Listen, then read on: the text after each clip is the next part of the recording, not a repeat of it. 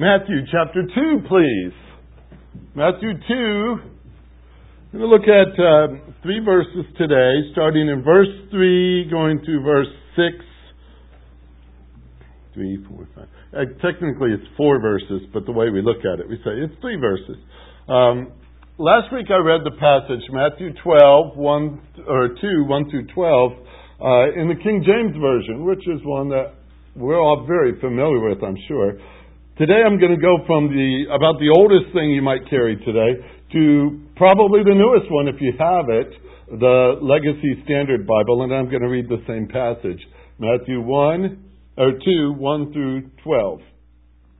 Now after Jesus was born in Bethlehem of Judea in the days of Herod the king, behold Magi from the east arrived in Jerusalem, saying, Where is he where is he who has been born king of the Jews?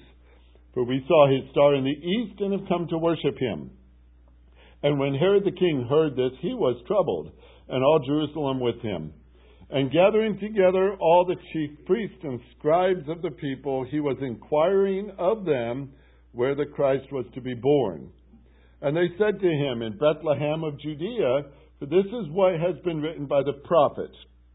And you, Bethlehem, land of Judah, are by no means least among the leaders of Judah, for out of you shall come forth a leader who will shepherd my people Israel. Then Herod secretly called the Magi and carefully determined from them the time the star appeared. And he sent them to Bethlehem and said, Go and search carefully for the child, and when you have found him, report to me, so that I too may come and worship him. Now, after hearing the king, they went on their way, and behold, the star which they had seen in the east was going on before them until it came and stood over the place where the child was. And when they saw the star, they rejoiced exceedingly with great joy.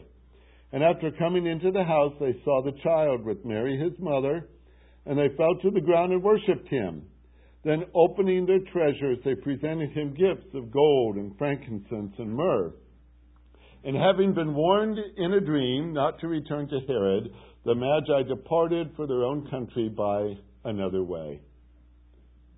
Heavenly Father, thank you again for recording this for us so that we can glean from it today. We pray that uh, the things that we learn will be challenging to our hearts and cause us to come and worship too. Uh, thank you for this time that we could spend in your word. What a privilege that is. We give you the praise for it in Jesus' name. Amen. Have you tried in the past to read through the Bible in a year? We put that as one of our uh, ambitions with our Wednesday night group that meets here at the church that we're going to try as a group to encourage each other to read through it. We're doing okay. It's December, isn't it? For some of us, it's getting close. But uh, we've done pretty good with that. Um, maybe you would say, you know, you succeeded, or maybe you said, well, no, mine's now a two-year program or a three-year program, and that's good. We we like that too. Uh, some people have really never quite tried it, and now you're thinking, well, January's just a few weeks away. Maybe this will be the this next year will be the year you give it a shot. When I was in Bible college, we had a whole semester to read half of the Old Testament, another semester to read the other half of the Old Testament, and then a third semester to read all the way through the New Testament. Some of us paced that out pretty well, and we were able to complete it quite smoothly. Others decided to read the assignment in a single night. And that was always the night before it was due. They, I, I remember watching them. I was one of those first kind of people. I didn't like to miss my sleep, but I would watch them getting set up for the night, and they'd get all their props around them and everything they needed to stay awake. They had coffee all over the place, pizzas, and who knows what else they brought in. Um, all the food was there. They'd settle in their chair, and while the rest of us went to sleep that night, they sat there starting in Genesis and then Exodus and on and on and on. When we found them in the morning, they were a wreck. The eyes, you've never seen eyes like this before, unless you've rarely seen one of these people. I mean, they're, they don't blink anymore. They're just wide open and they're all red, and it's a real mess.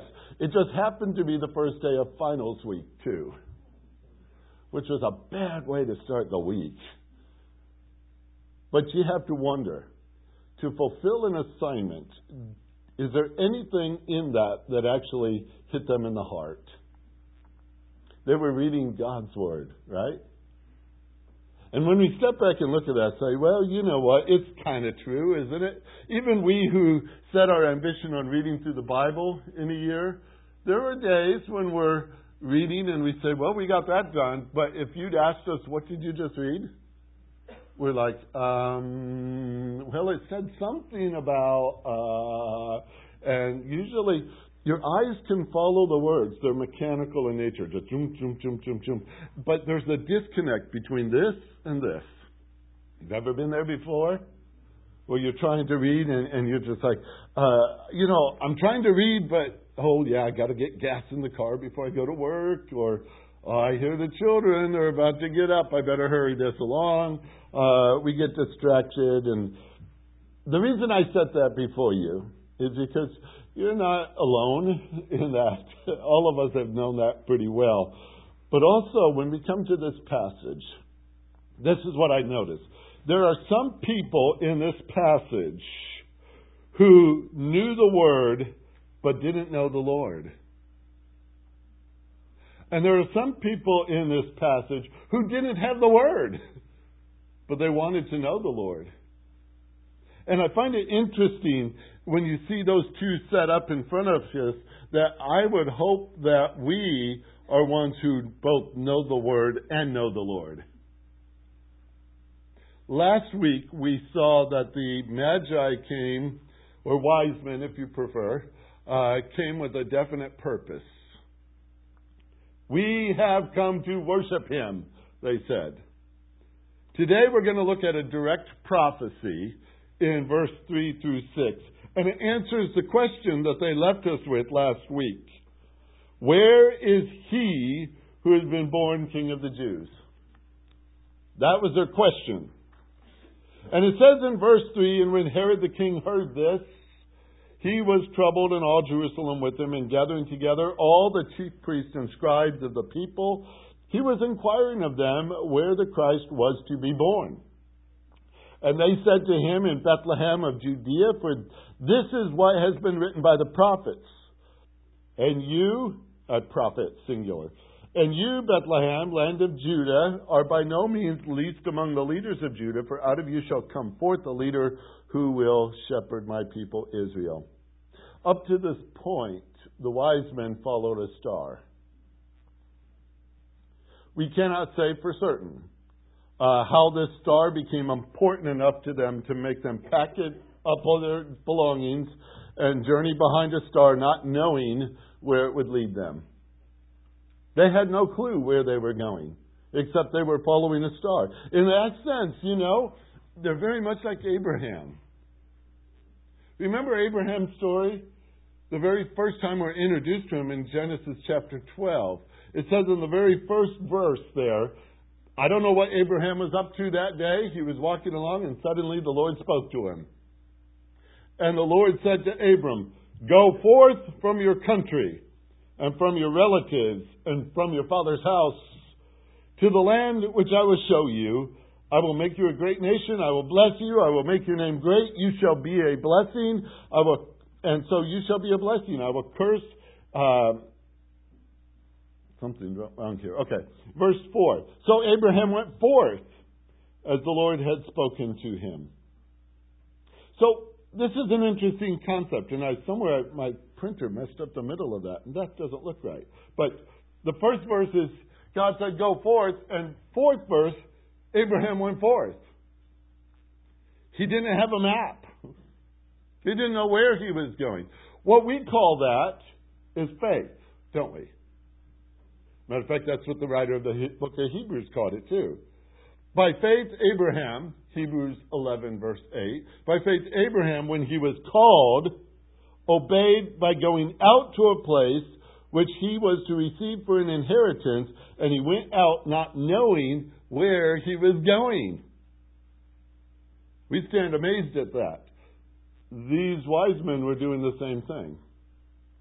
They were following a star, not knowing where they were going. Now, I don't want to attribute anything to the wise men that the Lord didn't say, but this I do know. God is the one who makes stars. He didn't need to wait for a comet to come by and say, oh, perfect timing for that. He didn't rely on a star. He didn't have to. That was already in existence. God knows how to make them. Matter of fact, He could even steer them however He would like them to go. When I see that He used a star, it's fascinating to me to see the wisdom in all this because the men He got captured their attention apparently were star studiers. Some call them astrologers. Maybe they did have a link to the prophecy of Daniel. Maybe they did have a link to the prophecy of Balaam. But whatever it was, their interest was piqued when they saw the star. And they knew that someone important was born. Where did they come to that conclusion? and that the star would lead them to where he was. Where would they get that idea? This is what fascinates me about these people. Because the text doesn't tell us all these things. All it says is that they came into the city and said, Where is he that is born King of the Jews? For we have seen his star in the east, and we have come to worship him. Don't be too surprised if the Lord works this way. In the Old Testament, he used the cloud, didn't he? It was a pillar of cloud that, that led Israel through the wilderness. Some days it would stay put, and they said, okay, we're going to stay put. Then the day that it lifted up, they said, oh, time to go. They'd pack up everything and they'd follow a cloud through the day. And by the way, at night, it turned into a pillar of fire. And they were able to follow the fire. Even walking through the night, they were able to do that. Following doesn't mean that God has to give you all the directions. He just says, trust me, follow me. He doesn't give us a GPS or some sort of bearing to find our way. He expects, expects us just to follow. Just to follow. We walk by what? Faith and not by sight. Here the wise men are following a star. They didn't know how far it would take them. They did not know where it would stop. I wonder, as they were passing through the land of Israel, if that star had kept going across the land and across the Mediterranean Sea, would they have traded their camels for boats? I think they probably would have done something to follow that star. I can only imagine. I use my imagination sometimes. I don't know if that's useful or not. One of them's going along and his cell phone rings. Right? And it's his wife. Hey, are you there yet? No. No, we're not there yet. We're still going. Where are you going? I don't know. But he keeps moving. So off they go. Off they go. Can you imagine this? You know what's interesting about this? How long have they been doing this? How long have they been following this star? Do you think they ever stopped and wondered, what are we doing? That's a long journey. We understand it to have covered a lot of miles, but we also probably can insert the fact it covered a lot of time. Possibly up to two years. We're not positive on some of those facts, but at least what they told Herod made him think we better do this for two years, two year olds and under, because of the timing that the star first appeared. But I could only imagine them coming along, thinking as they came up on a tent or came up on a little village, oh, we should stop there. Maybe this is where we've been looking for. And they'd go in and speak to the people who live in the tent or move down to the village and ask the people there, do you know anything about a king being born? No? Oh, the star's still moving. Off they go. Off they go. Maybe they wondered if they would be too late. You ever get that feeling while you're traveling? supposed to be someplace at a deadline, and you think, oh no, I'm going to be late. I'm going to be late. I'm going to miss it. Wouldn't that been a shame to go two years of a journey, perhaps, and get there and find out, oh, they moved? They're not here anymore? That would be a tough thing to wonder about, too. By the way, were they expecting a newborn? It says they came into the house where the child was. Maybe he was even two years old by this time. I have a hunch, though, in the midst of all this journey and possibly all the questions that would come up along their way, and how many times they asked, uh, Do we know what we're really doing here? I have a hunch that somehow the Lord kept convincing their hearts that we're doing it right. Keep going. Keep going. You're on the right journey. It may take you two years to get there, but how many times might they needed to have the reinforcement inside? They saw a star that kept moving. What's interesting about this is I was reading this the other day and thinking through it. The text does not say they only traveled at night. You know something about stars. We can assume that they're out there at night easily enough. That's what we're used to. But where do they go when the sun comes out? Are they still there? Yeah, they're up there. Can you see them? No, the sun over, overpowers them because the sun is so much more visible. But if God made this star for a purpose, He could easily have made it shine during the day as well as the night. That would be unique, wouldn't it?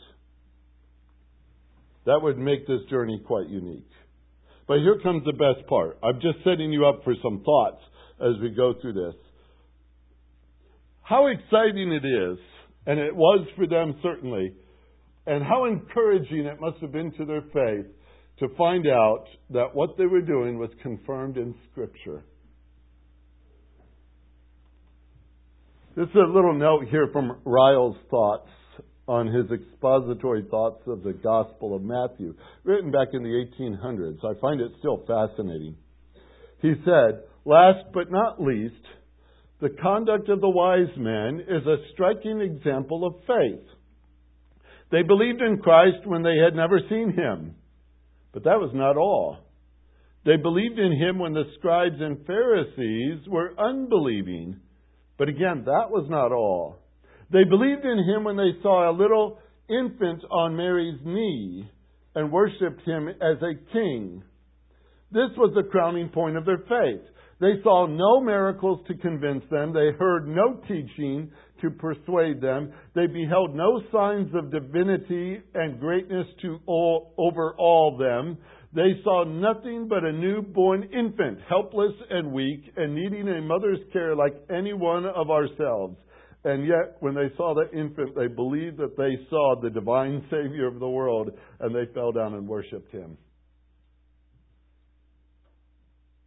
We don't have all the information uh, to know if the wise men had the scripture to study. Some people say they learned all this from Daniel. And it's possible, since Daniel's prophecies were given in the regions of Babylon and Persia. It's very likely there was a copy there in the local library, huh? It's possible they might have heard Balaam's prophecy. I referred to that earlier. Balaam, that's all the way back to the book of Numbers, by the way. That goes back a long ways. Balaam lived in the vicinity of the Euphrates River, by the way, which also, like Babylon, it was in that territory. Um, it says in Numbers 22, I'll just read you a couple of verses here, that they sent messengers to Balaam the son of Beor at Pethor, which is near the river. That's the Euphrates River. In the land of the sons of his people. And by the way, he didn't do a very good job as far as the king of Moab was concerned. Uh, every time he was supposed to curse the people, he ended up blessing them. And that didn't work too well. Uh, and so he was dismissed by the king of Moab. And in the book of Numbers, chapter 25, it said it went home. And so we assume he went back toward the river territory. If that was true, he would have taken those prophecies with him. And those prophecies talk about a star and a scepter and a king coming forth in that way. Possibly that's where they got it. But what's interesting too is the next time we find him, he's in Numbers 31, he's living among the Midianites. And they were a nomadic group that just kind of wandered all over the place. And Israel attacked them in Numbers 31. And in verse number 8, it said that um, they not only killed the five kings of Midian, but they also killed Balaam, the son of Beor, in that battle too. So did Balaam's word get out to where a wise men could have found it? Did they have the prophecies of Daniel? We do not know. That's the reality. We do not know. But the wise men, according to the way Spurgeon wrote this, the wise men were not content with having seen his star. They must see himself. And seeing, they must adore. They said, We have come to worship him. What difference would it make, traveling all that way, to have finally heard Scripture say something about it? The authentication of that whole mission they were on, they heard it that day when they entered into, of all places, the palace of Jerusalem. If you just go back to a small history, it doesn't take much. But I doubt that the scriptures were read often in that palace. that was a very wicked king. And the leaders, the chief priests and the scribes, are not prone to uh, good things either. It was a very worldly day. It was a very uh, unspiritual setting. And so it says in Matthew 2, verse 4, that they gathered together all the chief priests and scribes of the people. He was inquiring of them where Christ was to be born. And they answered him, In Bethlehem of Judea. For this is what has been written by the prophet. And you, Bethlehem, land of Judah, by no means least among the leaders of Judah, for out of you shall come forth a leader who will shepherd my people Israel.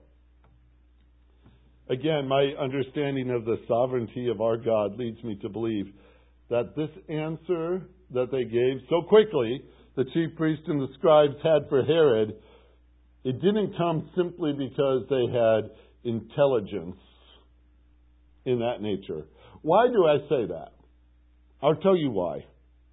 For all that we can say about the knowledge of these prophets or these priests or these scribes that we read of, how many times did Jesus correct them during his ministry about their understanding of his word?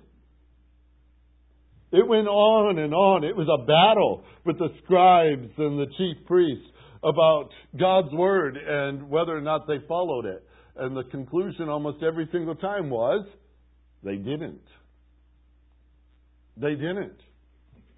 Generally, these priests that we read about would have been experts in the Torah. That's the first five books of the Old Testament Genesis, Exodus, Leviticus, Numbers, Deuteronomy.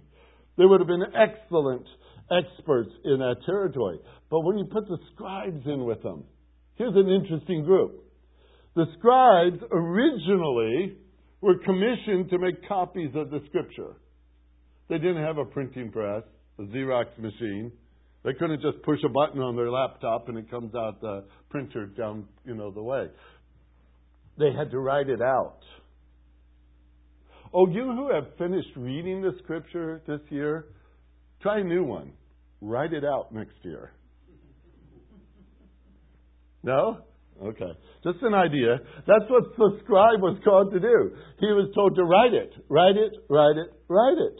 They were commissioned to do that. But several of the kings employed them for that purpose, and then they started to lean on them a little bit and said, Well, if you're writing it, you must know it, so interpret something for us. Interpret this, interpret that, interpret this, and they were expected to interpret the law. And the more important they felt, the more they elevated themselves in society. These were just workers who wrote, and now they are leaders among the people. They are the experts that you call when you have a question about God's Word. And it appeared later that many of the scribes were of the order of the Sadducees. And you say, what's that mean? Well, that means this that they knew what was in Scripture, but they didn't believe it. The Sadducees did not believe in miracles. They did not believe in resurrections. Uh, they did not believe in an afterlife. So Herod calls to these kind of people who have had knowledge, but nothing in here. And he says, What do you know about a king? What do you know? What's the record? And they would say, Well, the record speaks of Micah 5 too. And you, Bethlehem, land of Judah, by no means. And immediately they start to give it out. But you know what's interesting? And you know this. They didn't pay it any mind. These, the leading religious leaders of the day, who knew or were known as men of Scripture, could tell you what it says, but they didn't believe it. Do you know why I think that? Because if they had believed it, they would have wanted to see the fulfillment of that prophecy, and it was only six miles away. Folks, you drive further down to the gas station. It was that close to them. And you don't see them rushing off to see what Micah had promised them. Now, I'm not going to complain about them this morning. As a pastor, I wonder how many times we see things in the Bible and act as though it wasn't important at all. We still have chief priests and scribes among us who point to Scripture, but it doesn't alter their day one bit. Here's what I especially like, though, about the passage that Matthew records for us.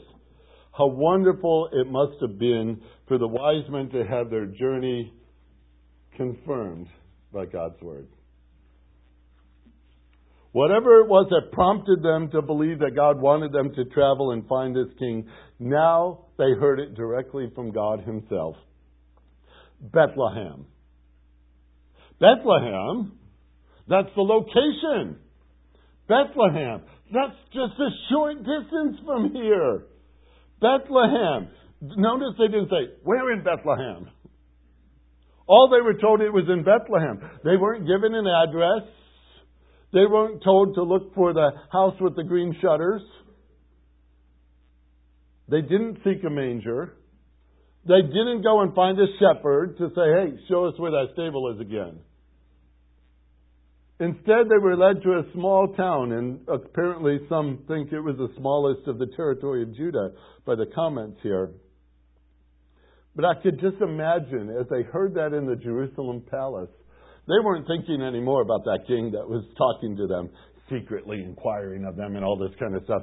They were probably saying, hey, we just found out it's Bethlehem. Let's get moving.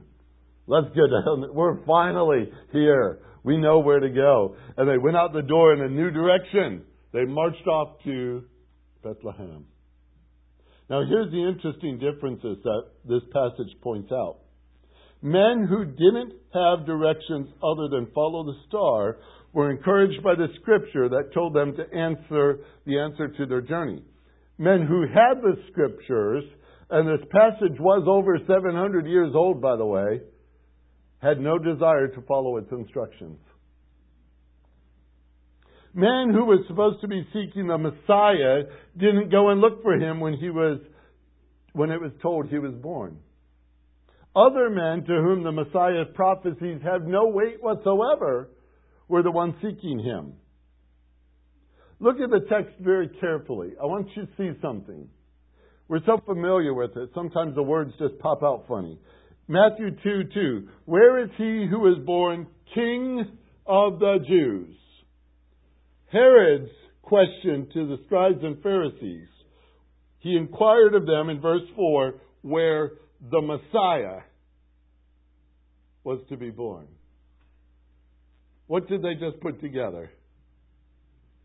This child is not only the king, this child is the Messiah the one we've been looking for for a very, very long time. And when the chief priests and scribes answered him, it was in response to the Messiah that they gave the response. They said, He would be born in Bethlehem. The Messiah was the highest expectation of the Jewish people. It was the expectation and the hopes of every woman to bear a child that it would be the Messiah. They had dreamed and thought and prayed and looked for the Messiah years and years and years. And Scripture told them where he would be found.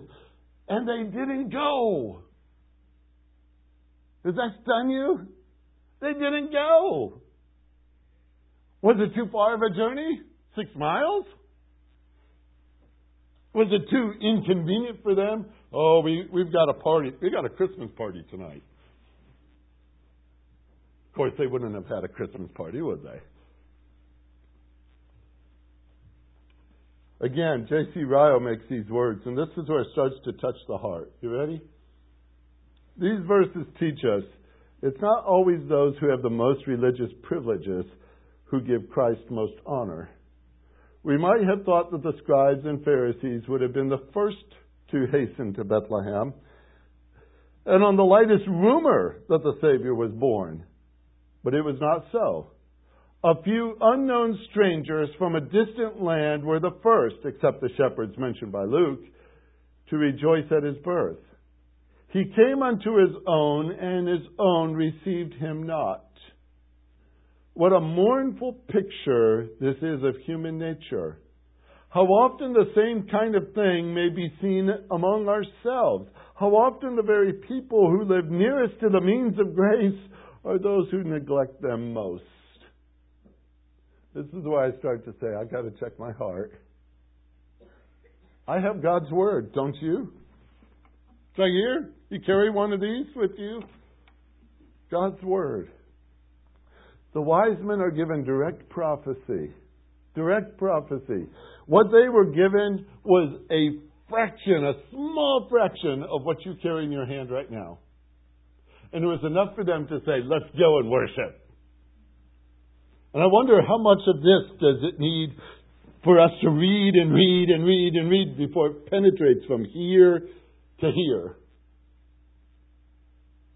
I'm not just talking to people out there, I talk to myself too.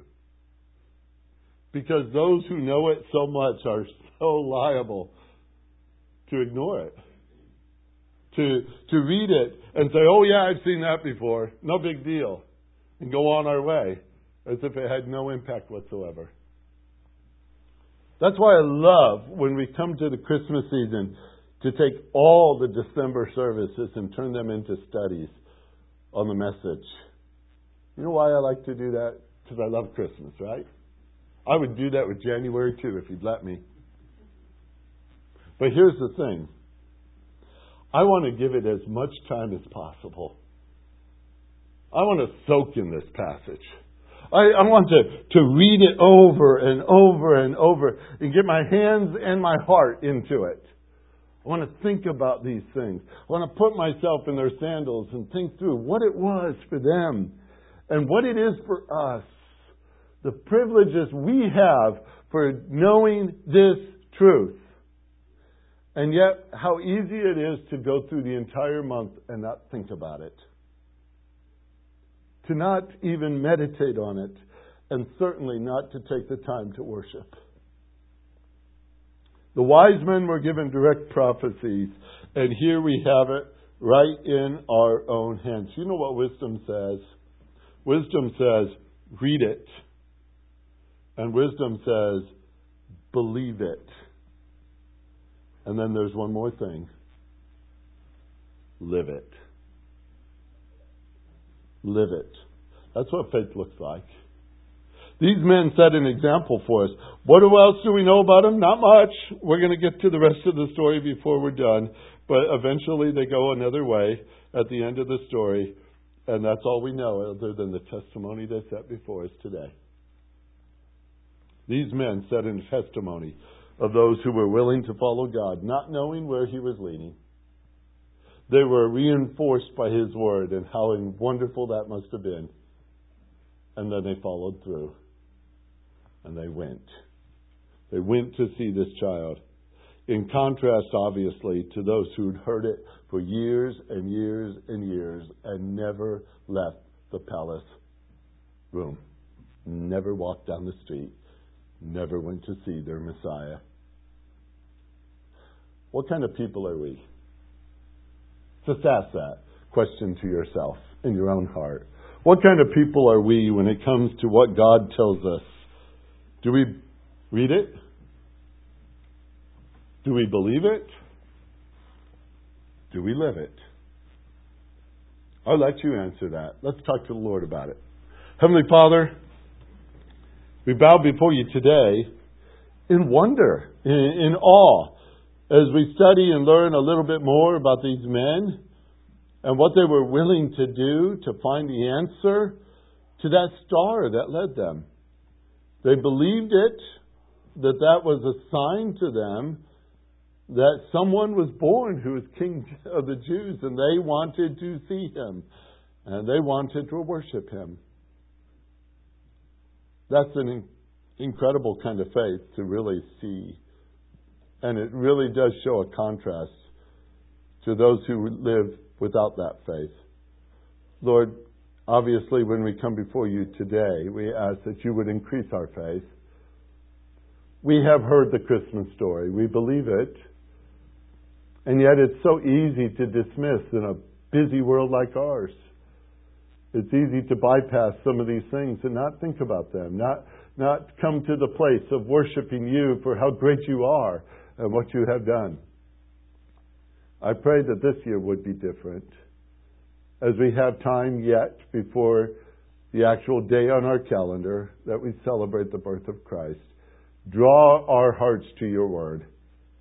And may our hearts come willing to read and to hear and to learn and to believe and to live. Do your work in our midst, Lord, and drive us on to be wise men and women. When it comes to your word, we pray in Jesus' name. Amen.